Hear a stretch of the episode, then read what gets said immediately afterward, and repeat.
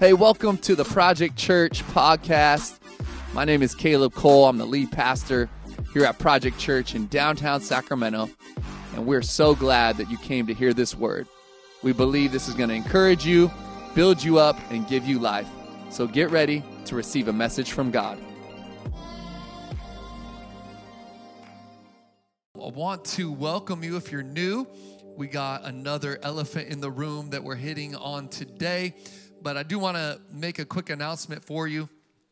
Uh, we've been in talks with another church in South Sac uh, about potentially merging, uh, where we would take them on as a campus of ours. It's something that we had done in the past. If you guys know, we used to have a campus in West Sac and downtown, and and what happened was when COVID hit, we couldn't meet at the school anymore. So we brought all of us together here at this new building because we had just moved into it and uh, we've stayed here all together. Well, recently we were contacted, like I said, over the last few weeks, a church whose pastor uh, had left and they had been unable to find a pastor. And so they approached us and asked, would we be interested or consider taking them on as a campus uh, where we would provide all leadership and essentially turn it into Project Church uh, South Sac. So they're actually having service right now talking about that. Um, and then they're going to be uh, praying and then voting over the next couple weeks if that is something that God wants to do. So, what I wanted to ask you is if you would pray with us. Uh, we met with our board about it and we feel uh, fairly confident that God is in this, but how many know we don't just want a good thing, we want a God thing. And so, we want, if this is God, we want to make sure it's God. And so, we're all doing our due diligence, we're praying. But it's exciting. It's an exciting opportunity. Um, God's doing something. We've been growing. Our 10 o'clock service, I told some of them they need to go to one of the other services because it was like standing room only in here. Um, we've actually had this month is our best month of giving of the year yet. So come on, in July, which is not normal. And so I think God is preparing us for expansion. So I just want to ask you, would you pray with us? Pray that if this is God, that it would all uh, come to pass. He'd give us wisdom and uh, potentially see this merger happen. So thank you guys. Thanks for praying. Just want to give you a little vision update. Exciting times we're in as a church.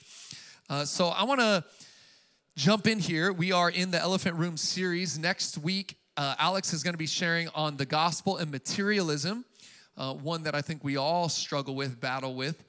But I wanted to just give you a heads up because originally I was going to hit today the gospel and sexuality. And I was going to talk about homosexuality. I was going to talk about sexuality in the church. I was going to talk about the transgender movement. But I realized I couldn't do it all in one week. And so I want you to come back next week for materialism. And then the week after, I'm going to be hitting the gospel and the transgender movement. So we're going to talk about it then. So I won't be addressing that today uh, but we are going to be talking about the gospel and sexuality. So I just want to give you a heads up with what's coming. So if it's your first week, you may be like, what did I get myself into?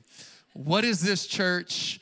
Uh, they're talking about sexuality, and it's funny because uh, we have a couple in our church. They're actually here today, and they told me the story because a few years back they invited some of their friends that they had been inviting for years, and they had been wanting them to come to Project, and they finally got them in the room and it was the Sunday we were starting a brand new series on the Song of Solomon. And Chrissy and I preached a message that day on like, I think it was eight ways to have great sex. And after the service, they were like, We are never coming back to this church. Um, I can't believe the pastor would talk about that in church. And let me tell you, that is actually the perspective of a lot of people. But what I've realized is these are the topics that we're dealing with. It's the topics that the world is discussing. And in the church, we're running from them. And we need to talk about this. The Bible talks about it first. So why would we not talk about it second? So I just want to tell you right now, um, it's going to be an interesting day. So get ready, buckle your seatbelts because uh, we're going to go in. We're going to talk today about the gospel and sexuality. Let me read 1 Corinthians chapter 6, starting in verse 18. I'm just going to read 18 here. Flee from sexual immorality. Every other sin a person commits is outside the body, but the sexually immoral person sins against his own body. So I want to start here because I want to let you know that this topic of sexuality is so important because sexual sin is a different kind of sin. The Bible actually tells us it's different than every other sin. Now, all sins are the same in the eyes of God. He doesn't forgive one sin more than another. He doesn't elevate certain sins over other sins. But He does tell us through the scriptures that sexual sin has a greater impact on your life than any other sin. It literally is impacting your own body. So it has a different set of circumstances that come with it. And that's why we need to talk about this topic because what I would say to you, the elephant in the room is not homosexuality, which I'm going to talk about here in a moment. The real elephant in the room is the sexual immorality in the church that we're okay with. That's the real elephant in the room. That the church, sexual immorality is rampant and we don't talk about it. We give people passes. We think it's fine and, and we don't want to address it. But the Bible clearly brings it up multiple times. Paul comes for the church in Corinth when he's talking and writing to Timothy. He's like, You got to call these people out on their sexual immorality. So we're going to do a little bit of that today. So, this word, sexual immorality, in the Greek is the word porneia, which is where we get our word for pornography. This word, by definition, is anything outside of the Genesis 2 marital covenant. And I'm gonna read that here in a moment. But any sin outside of a Genesis 2 marital covenant falls under this, these lines of sexual immorality. Now, I know this is a heavy topic. Uh, maybe some of you are uneasy right now, so I want to do something to just put us all at ease. Okay, can I do that for you? So I'm going to read a list. I'm going to ask you to respond to the list at the end. Here we go pornography, masturbation, sexual intimacy and cohabitation outside of marriage, polygamy, oral sex outside of marriage, same sex sexual expression, sexualizing yourself with intentionally sexually provocative dress. This is some of y'all's Instagram posts. Adultery, lust of the eyes, and emotional fantasizing. Now, if you have ever dealt with any of these things, including lust of the eyes, I want you to raise your hand. And I'm gonna raise my hand with you.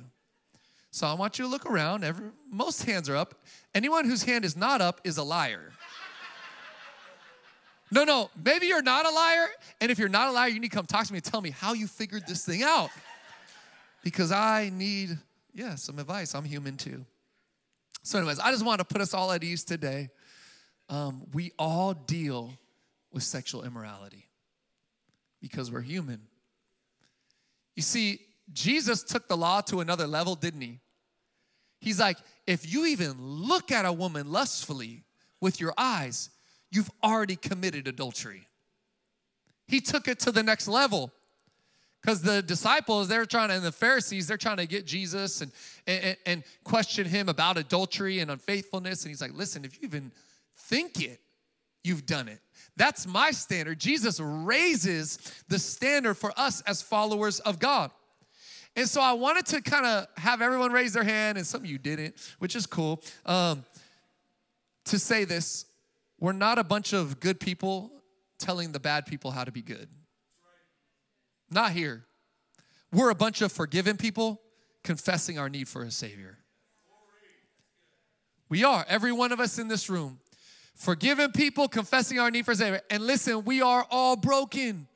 We have all messed up. We all have sexual sin in our lives, and we all need God's grace. So Jesus gave the command to love people. And we talk about that. That's one of our uh, part of our mission here is loving people making disciples and planting churches. That's the threefold mission of project church. We love people. But the new testament actually gives the command to destroy false ideologies. So if today you're like caleb this is a little aggressive. This is a little intense. I'm not coming at people I'm really coming to destroy some ideologies that I believe are destroying people. And that is what is connected to the topic of the day, which isn't just sexuality. I actually want to talk about the sexual revolution. So some of you were born in the 60s. Give it up for the people who are seasoned in this house. Some of you are like me, you were born in the 80s. Come on, 80s babies. What, what, what? Anyone who was born later than that, they probably don't even know what the sexual revolution is. But we know from history and documentaries and movies, the sexual revolution was this time of, of sexual expression. Anything goes, do what feels good, express yourself, right? And this is what was rampant and has continued on to today. To where I would say to you, the sexual revolution is the predominant religion of this day. It is the predominant religion. It's not Christianity, Catholicism, Islam. No, the sexual revolution is the predominant religion of our day. Romans 1 tells us that once people stop worshiping God, they find something else to worship. And you know what we typically worship when we stop worshiping God? We worship ourselves. And so sexuality has become the way in which, and sex in general, and the sexual revolution in which we worship ourselves. So I am not a politician, I'm a pastor. And what I found though is in church, we try to be politicians sometimes. Like, can I be real? I didn't want to talk about this topic. Like, this wasn't like this week, like, oh, this is so fun preparing for this word. Some, some weeks I'm like pumped about the word. I'm gonna encourage people and build people up. And this was like, oh, I'm coming to not baby Christians. Because you know what happens when you baby Christians? What do you get? Baby Christians. And so, unfortunately, I, I may feel to some of you like, man, he's really coming with, with a challenge for us. Yes. Because I felt like right now, the elephant in the room. We're gonna talk about homosexuality because y'all wanna know, and some of you are here just for that. What does the church believe? What does the Bible say? What is Caleb gonna say? But the real elephant in the room is the sexual morality that is rampant in the church, and we're just okay with it. So, in the church, I do think we've just become comfortable porn, lust, sex before marriage, cohabitation. We're just fine. It's become the norm. I do premarital counseling. It has become the norm. It's rare in my premarital counseling that the couple will even say that they're abstain, abstaining from sex. And I'm not here again to judge, but I am here to call us to a higher standard. And the standard isn't my standard, the standard is the biblical standard. And so, right now, I just want to say to you this is the lens through which I see the world. And I'm going to share today, I'm about to jump in, we're going to talk about homosexuality. Uh, there's, there's five scriptures we're going to look at that address it specifically, six if you count Sodom and Gomorrah. We're not going to go there. But I am seeing the world. My worldview is through the lens of the scriptures. Now, how people see the scriptures is different. But we have to start at the point where you understand where I'm coming from, my epistemology, which is, is, is my worldview, is that I see it through the lens of the Word of God, that it is the infallible, inerrant Word of God, meaning it was God breathed and it's without mistake. Now, humans, we do make mistakes, but I believe God's word is without mistake. And, and so I'm going to share from that perspective, but then I'm going to give how I interpret the scriptures to you today and how we as a church interpret the scriptures. Because I'm not sharing anything that the eldership of this church has not covered me with and, and agrees with as well. So I just want you to know I'm just out, not out here doing my own thing, sharing whatever I feel or think. I'm covered by our elders of our church. So let's jump in. We're going to talk about homosexuality. There's five scriptures that specifically talk about this. Now, I actually listened to a bunch of messages on sexuality, and um, and and I thought where pastors would address homosexuality, and in every one, it was really interesting to me because I'm I'm listening, and they all came from the presupposition that the Christians in the room believed that homosexuality was a sin. And I'm not going to make that assumption today because I think in today's day and age, in 2023, there are probably many in this room who would say, No, I don't understand why it, why it should be considered a sin. Love is love. And so, what I want to do was really break down the scriptures so that we can better understand the text. So, five scriptures, like I said, that address homosexuality. Six if you count Sodom and Gomorrah. We're going to throw that one out because that's like a very extreme situation um, of a giant group of men trying to to sexually exploit uh, two angels. Very weird text. We're not going to go there today. But here's the arguments for homosexuality. Number one argument as to why homosexuality should be allowed. You can be a Christian and and and outward, overt uh, homosexual. You could, as long as you're in a same-sex, loving, monogamous relationship. They would say Paul had no context when he wrote, because Paul is the primary source. He's the only one that addresses this topic. Paul had no context for a loving, monogamous, non-exploitive, same-sex, married relationship. That is the number one argument for why homosexuality. You can be a Christian, you can be homosexual, because Paul had no context for it. In the first century, they didn't understand it. They didn't see it the way we see it, where marriage is allowed and legal and, and actually celebrated. Second argument for homosexuality is the word homosexual wasn't even used in the Bible until 1946. And I'm going to address this, which that's actually true. So let's jump in. Before we go to the five scriptures, though, I want to set the stage with another scripture that I think does inform our thinking theologically, and that's Genesis chapter 2. I'm going to read verse 18 through 24. We're going back to the beginning. Then the Lord God said, It is not good that the man should be alone. God created everything, it wasn't perfect. In fact, he saw it wasn't good because man was alone. I will make him a helper fit for him. And this word helper um, in, in, the original language is a, a word that's also used other places in the Old Testament and the New Testament, referring to the Holy Spirit and Jesus. So hear me, ladies. Helper does not mean less than, does not mean subversive. It is something that God created with equality. Now, out of the ground, the Lord God had formed every beast of the field and every bird of the heavens and brought them to the man to see what he would call them. Whatever the man called every living creature, that was its name. The man gave names to all the livestock, to the birds of the heavens, and every beast of the field. But for Adam, there was not found a helper fit for him. So the Lord God caused a deep sleep to fall upon the man.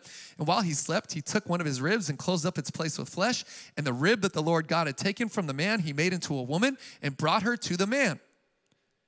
I love this. He didn't take woman from Adam's foot, a bone from his foot that he would lord over him. He didn't take lord over her. He didn't take it from a bone from his head that he would domineer or lord over her. He took it from her from Adam's side that they would walk side by side, wanting to be fruitful and multiply as God commanded them. That was the first command. Subdue the earth. And how do you know ribs are also awesome and really tasty? Then the man said, Sorry, that was just for fun. It's the third service. Then the man said, Adam has this like incredible poem here. It's really cool. This at last is bone of my bones and flesh of my flesh. She shall be called woman because she was taken out of man. Therefore, a man shall leave his father and his mother and hold fast to his wife, and they shall become one flesh. And the man and his wife were both naked and not ashamed. Let me give some observations from this. First of all, Jesus is asked about marriage and he goes back. So in Mark chapter 10, and we see it in Matthew 2, Jesus is asked about marriage and he goes back and he quotes this text. He says, This is what it is. For this reason, a man shall leave his father and mother be joined to his wife, the two shall become one flesh. So Jesus actually affirms and acknowledges marriage being between a man and a woman. This is what Jesus affirms as it relates to marriage. So people will argue, one of the arguments is, well, Jesus never talked about it, but Jesus did affirm marriage and he only affirmed it between a man and a woman. He quotes this in Genesis chapter 2. Not only that, but looking at this text, it actually says woman is like man. The, the original word is the word kenegdo, which is this word that's, that's implying like but opposite, as but against. He's denoting that they're similar but they're different. How many know men and women, we're different? We're just different. I'm gonna talk about it in two weeks. We'll get there. But we're different.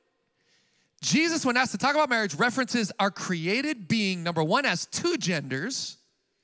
And he then defines marriage as between a man and a woman, starting with their biological differences.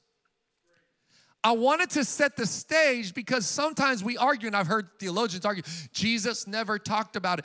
He, he never referenced the word or the, the idea of homosexuality, but he affirmed marriage between a husband and a wife, a man and a woman.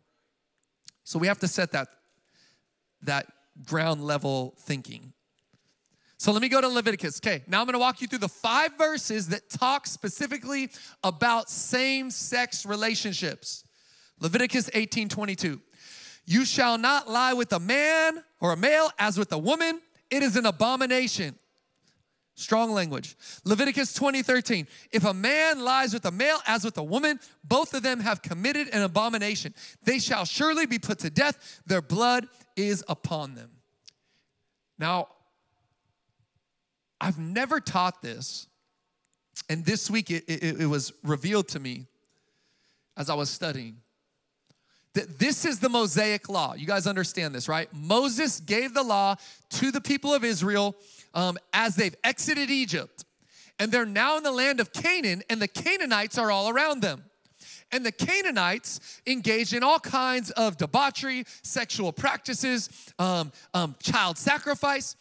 And God gives this law to Moses. He says, I want you to, to institute this for my people to set them apart, that they would look different from the world. And this is passed down from generation to generation in Judaism. So I've never thought this or realized this or heard this taught, and God showed me this.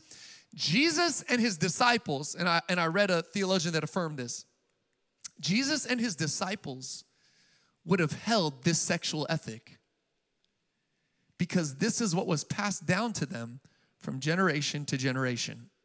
The Mosaic Law. So they would have held this sexual ethic for Jews all the way down to Jesus and his disciples, just as it is still today for most of the Middle East. I want you to think about Islam. I want you to think about most Middle Eastern countries. They still hold this sexual ethic that homosexuality is an abomination to them. So the question though is does this apply? This is what I said at the beginning. Paul has no context of it, and they probably didn't in this day. Does this apply to monogamous, loving, non exploitive marital relationships? Or is this just referring to non consensual, exploitive type of interaction? We can't answer that from this text.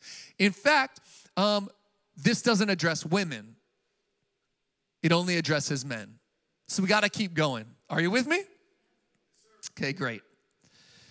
Let's go to the third scripture 1 Corinthians 6 9. Do you not know that the unrighteous will not inherit the kingdom of God? Do not be deceived. Neither the sexual immoral, nor idolaters, nor adulterers, nor men who practice homosexuality. Fourth verse, 1 Timothy 1 9 and 10. Understanding this, that the law is not laid down for the just, but for the lawless and disobedient, for the ungodly and sinners, for the unholy and profane, for those who strike their fathers and mothers, for murderers, the sexually immoral. The word there is porneia, like I told you earlier. Men who practice homosexuality, enslavers, liars, perjurers, and whatever else is contrary to sound doctrine. Now, look at this both of these texts where Paul is writing to Timothy and then to the church in Corinth, which you need to read all of Corinthians, they had all kinds of sexual sin going on. Paul's calling them out. He's like, I hear one of you is sleeping with your father's wife, and you need to cut that out. This is a vice list. They're vices for the church that they have fallen into. You saw, I read you a whole list, right? In both of those texts, it's a bunch of things that they're dealing with, not just sexual immorality, homosexuality. This is where he compares the way God calls us to live and how God calls all others outside of Christ to live. He's saying, you need to be different than the culture. But some of you are still going, but wait, I thought they added the word homosexual later in 1949. Yeah, because up till then, we didn't have a word to define the words that were used. So I'm gonna share here the original language and then why some people, more liberal theologians, also dismiss this or these scriptures. So the, the Greek words that are used here are arsenokoitai and pederasty, which pederasty is where we get our word for pedophile. This is where it comes from. It's translated here in 1 Timothy chapter 1, the word pederasty, as homosexual. But we have to understand the Greco Roman culture that they were living in and what was going on contextually. So, what was happening in this day was there were older men who were wealthy, usually wealthy, who would take under their wing a younger man to mentor him. They would teach him warfare, they would teach him a trade, how to be an aristocrat, the ways of state. And then, as payment for this, the younger man would provide sexual favors to the older man. And this is the word that's used here, this word of pederasty. So, this is why some theologians would say, well, that's not a same sex, loving, monogamous relationship, so it, it doesn't apply. And so this was a common practice among Romans and Greeks. This mentoring, it, it, but it went even further to this, where they would actually hire slaves, poor people that would also provide sexual favors for them of the same sex. Now, all of these men were married because it was the common practice that you would be married, but then they would have these relationships on the side. So obviously, it's it's adultery first and foremost. And so Paul is calling it out and saying, This needs to stop. We're set apart because there are Gentiles, Roman uh, uh, Gentiles, who are being saved but are still living out these sexual immoral practices. Does this make sense? And so within this, again, is the question well, Paul has no context for loving monogamous, same sex relationships.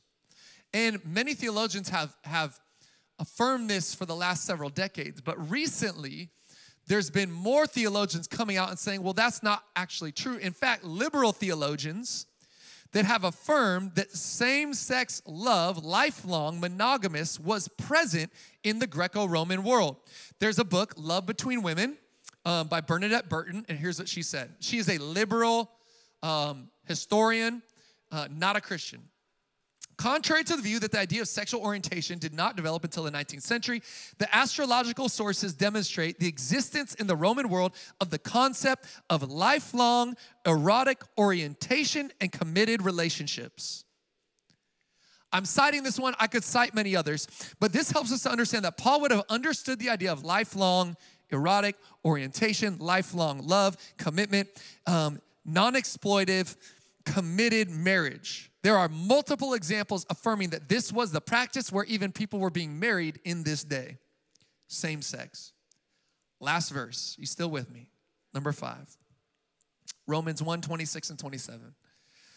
For this reason, God gave them up to dishonorable passions for their women exchanged natural relations for those that are contrary to nature, and the men likewise gave up natural relations with women and were consumed with passion for one another, men committing shameless acts with men and receiving in themselves the due penalty for their error. This is the hardest passage. Most scholars could write off the others that I read. They could say, oh, it was Old Testament, didn't address women. Oh, it was this other uh, exploitive relationship uh, with a rich person and a, a, a poorer person. But we come to here and it gets more difficult to negate. Paul is referring here and saying that same sex relationships in any form are a sinful distortion of the way God created us to be. Now, here's what's crazy the majority of Christian history, this has been the predominant view. It wasn't questioned, it was just accepted. There was no other interpretation. But now it's a cultural issue. Now our culture has shifted. And like I said, I'm a pastor, not a politician. Um, in 2012, a president ran for reelection. His name was Barack Obama. And he was at four years, and up till 2012, he had been anti same sex marriage. You may not remember this, some of you are too young. But what happened was in 2012, the cultural perspective and the accepted belief shifted to where culture began to advocate for same sex marriage. And so, what did Barack Obama do as a good politician would? He ran his 2012 campaign mainly on that he was pro gay marriage, and he was reelected. I'm not judging, I'm just telling you this is what's happening in our culture. Chrissy loves Michelle, guys. It's cool. She really does. Here's what Paul's doing he's writing to the Gentiles, and he's saying, Your number one sin is idolatry. I said it to you earlier, right? The primary religion of today is the sexual revolution. And he's writing to the Gentiles and he's saying, You should be worshiping God, but instead you're worshiping something else. And when we confuse God and the things that God has made, we begin to worship things. And our, our default is to worship ourselves and to we worship even our sexual um, desires. And so today, I, I just wanted to tell you as a church, the number one question we get, and I get it all the time, and I want you to hear me. I have had, and I still have relationships with gay people, um, people who are same sex attracted but, but are living abstinent. I have a mentor in my life who I meet with every other week who has been same sex attracted his entire life since he was molested as a child and has engaged in same sex relationships at times, but has chosen over the last several decades to live celibate as he now mentors men and women of God in the ways of God. And this is his way of honoring God. And he, he'll be the first to say, I've even messed up along the way, though. We're all broken. I'm saying this to say the, the number one question I get when people come is, Are you open and affirming? That's the question that people show up and they ask us. And I get emails and I have conversations and I sit down for coffee. And I always say to them the same thing I'm open. You are welcome here. These doors will be open to everyone, no matter your background, your sin, what you struggle with. I affirm you as a created son and daughter of God, but I cannot affirm same sex relationships. And that's my my personal conviction, my theological conviction, and our church's theological conviction with the covering of our elders that we we cannot affirm that relationship. So I've never done a same sex wedding and I never would.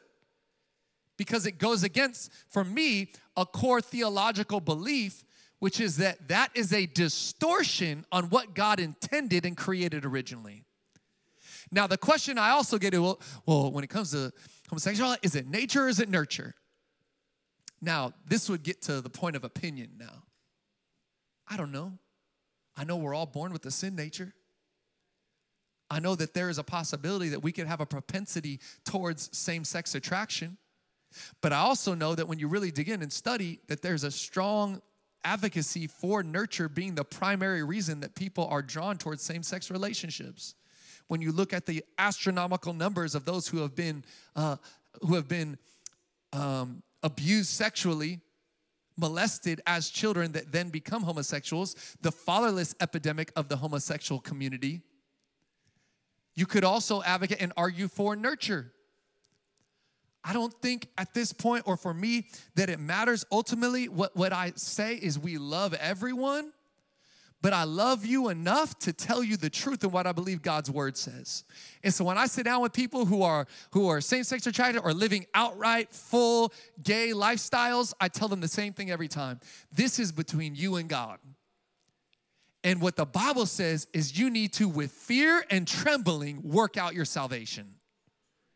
It's not up to me now. If you want to ask me what I believe and what I think the Bible says, I'm going to tell you, but I'm going to do it with love in my heart and acceptance as I wrap my arms around you. And we have gay people that attend this church. We, we have people who are living in gay lifestyle that attend this church.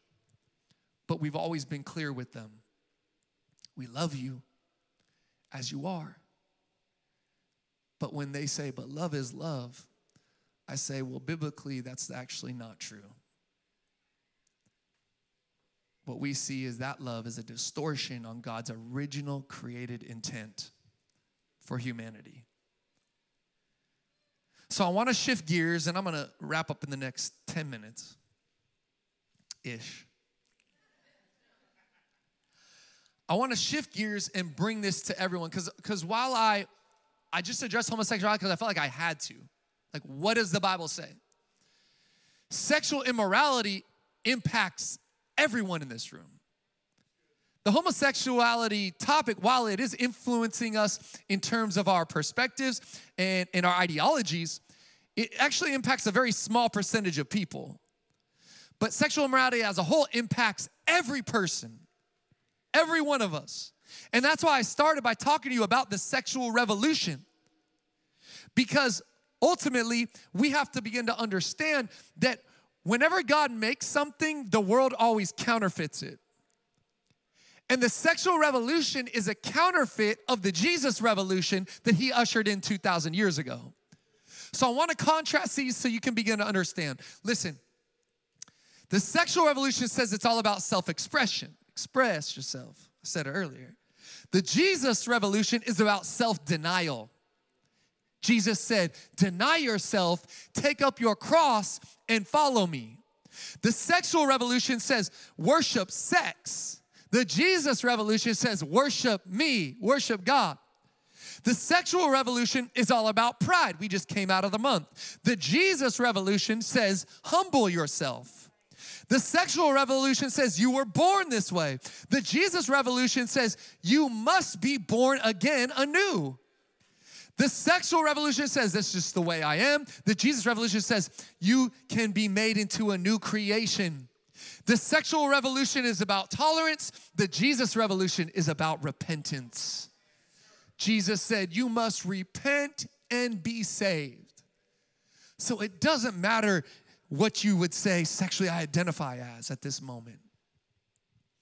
I want to tell you at the end of the day, we all must stand before a holy God and repent of our brokenness and receive His grace on our lives.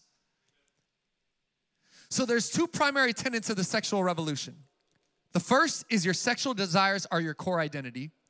And the second is that fulfillment is found in unrestricted sexual expression. So let's talk about the first tenet. Your sexual desires are your core identity. That's not just something you did or experienced. The sexual revolution would say if you had a same sex experience, you are gay. Our activity in life is always determined by our identity. Identity is a fixed reality. Once the sexual revolution can get you to believe that your sexual experience is, is now your identity, you are locked in. Everyone experiences, and here's what's crazy everyone experiences thousands of desires that are constantly changing. My desires at 42 are very different than my desires at 21. And you have to decide which ones you're gonna act on and which ones you're gonna deny. Like every day, I have desires, urges, and I decide I'm gonna act on that and I'm not gonna act on that one. And if you are not committed to the authority of the scriptures, you will always be a slave to what the culture says is right. And that's my issue with progressivism is it's always a moving target. And there's no foundation to stand on. It's whatever culture says is morally right in the moment. But we don't stand that way as followers of Christ. We stand on the authority of the scriptures of the Word of God and we root ourselves as this is my world, this is my foundation. So I have an issue when our desires become our identity. And that that is what is spoken over people's lives. You see, the world is ruled by the father of lies. And the enemy wants you led by your activity or your proclivity, and if the keys will come back. But somebody needs to hear it in this place you are not your sin. You are not your failures. Only God can determine and give you identity. You are not your sexual desires. You have a greater purpose and call than what you have experienced sexually in your life. I want to tell you a story. I was 27 years old and I was a youth pastor in Massachusetts.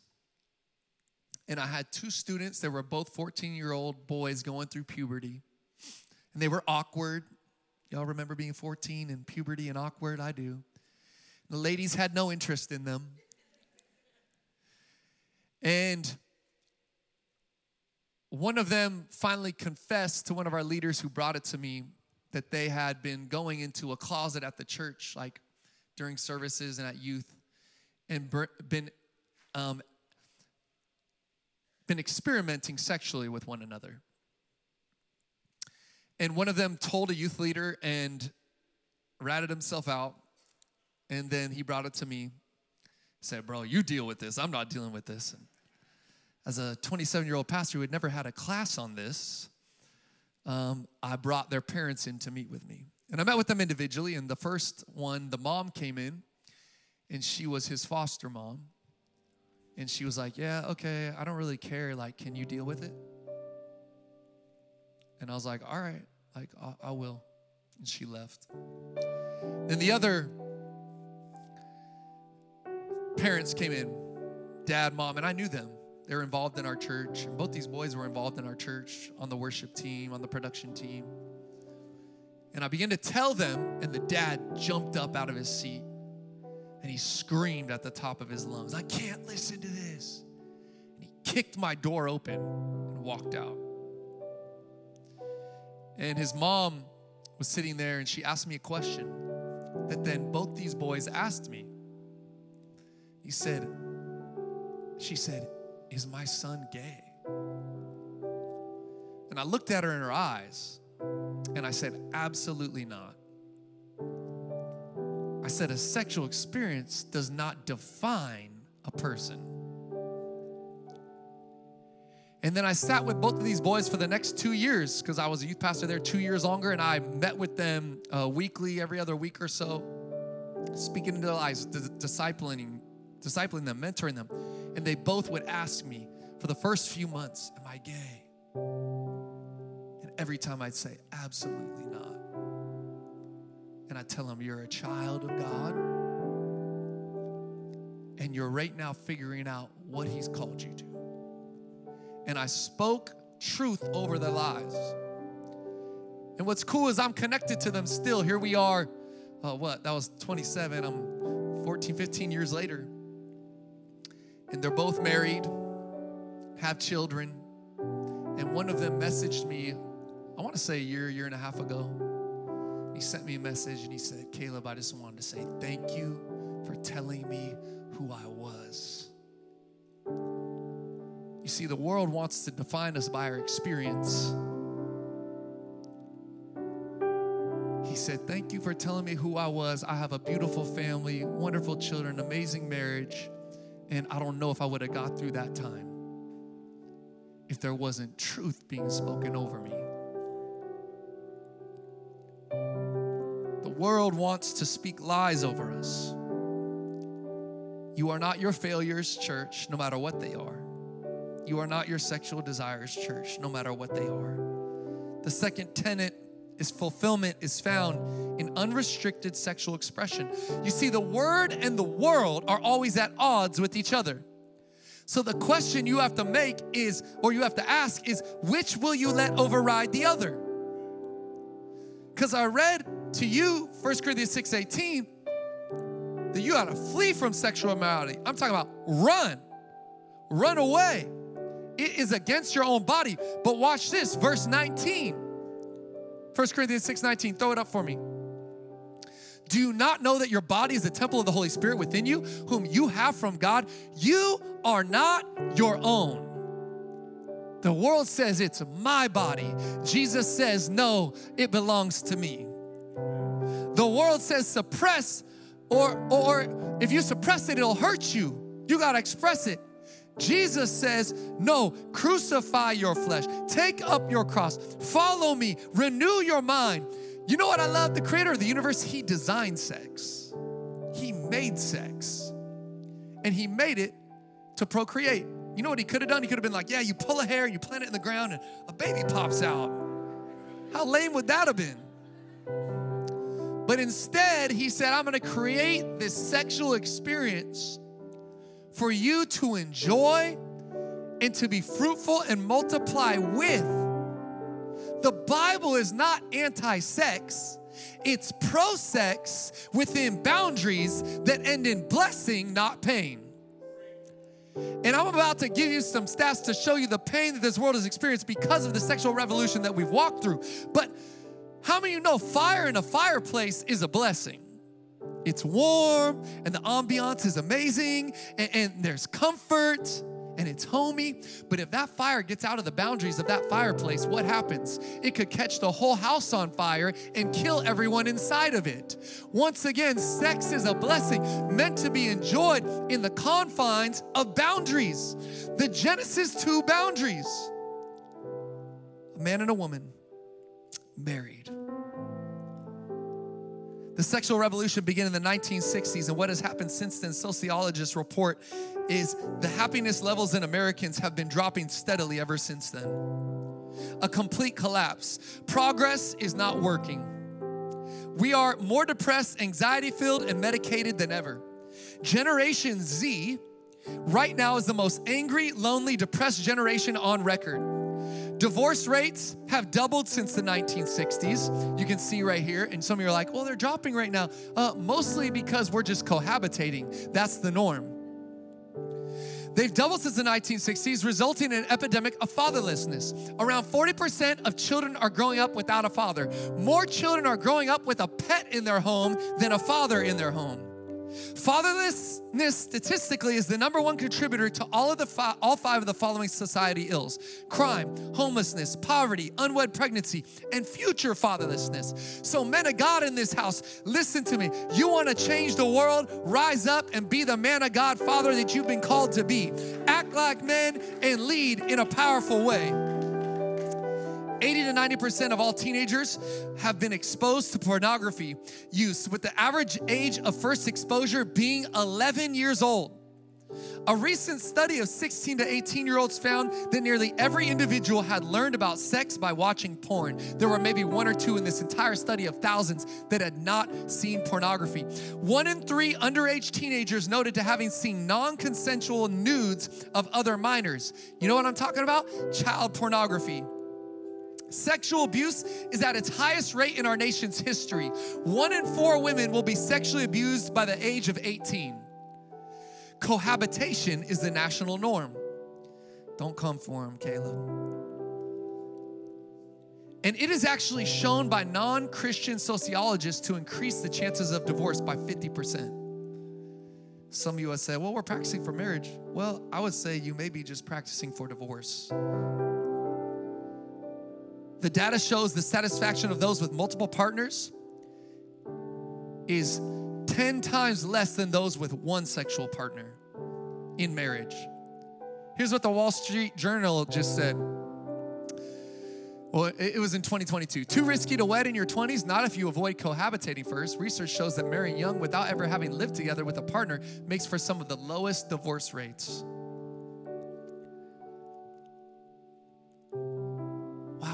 Almost like God knew what he was doing.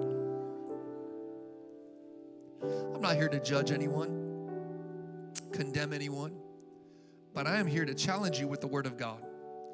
You see, the sexual revolution movement that promised liberation, personal satisfaction, is actually producing misery and brokenness.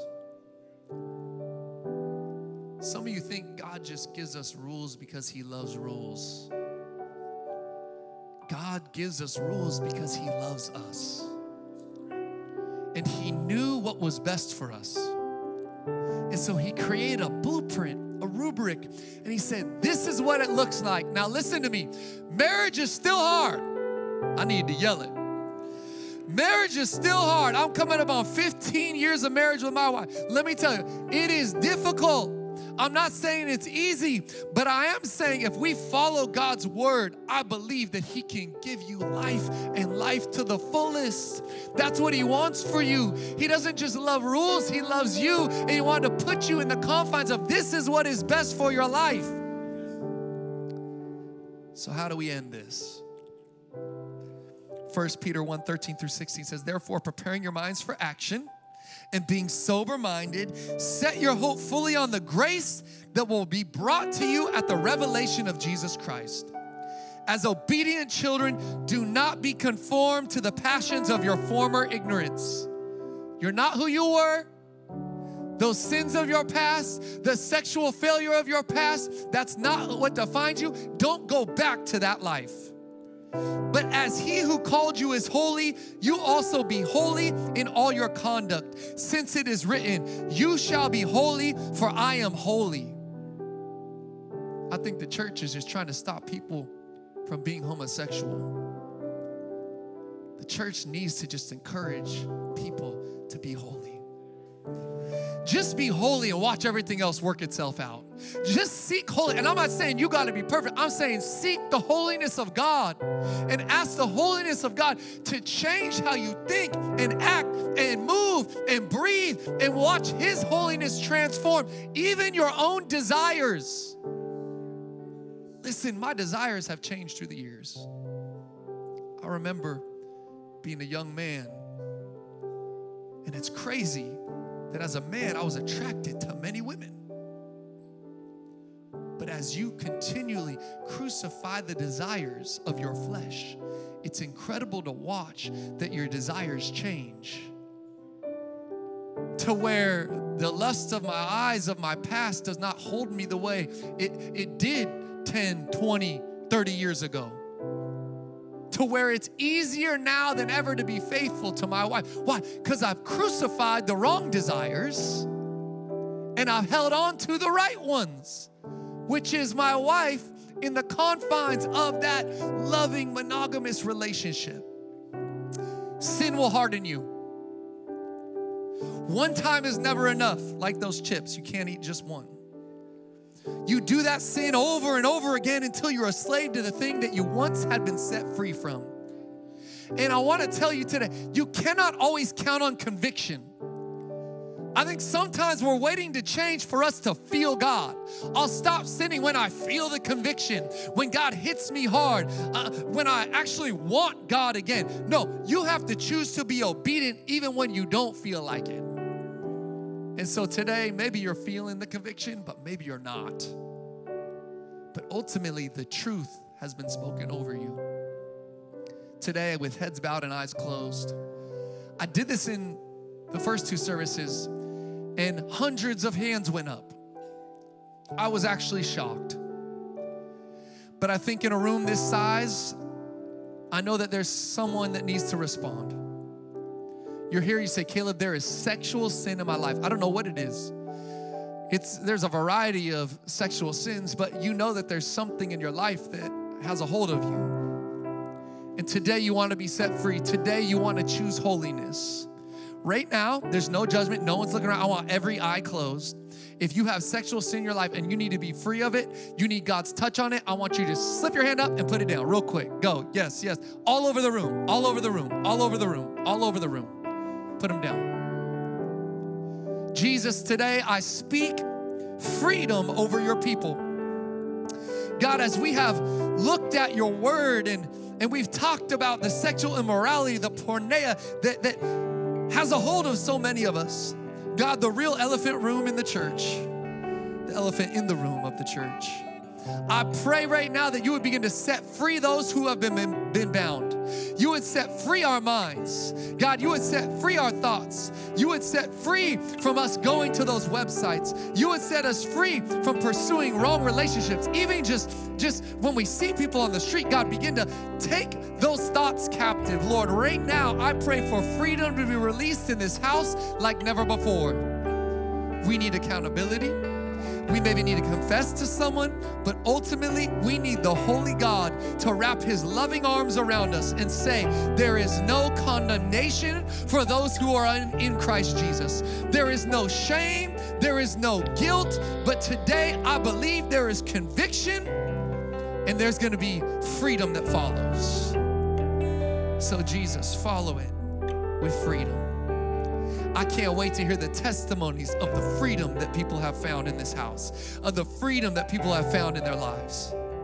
So, Lord, we ask for your help, your strength, your touch. We can't do it without you. In your name, Jesus. Amen.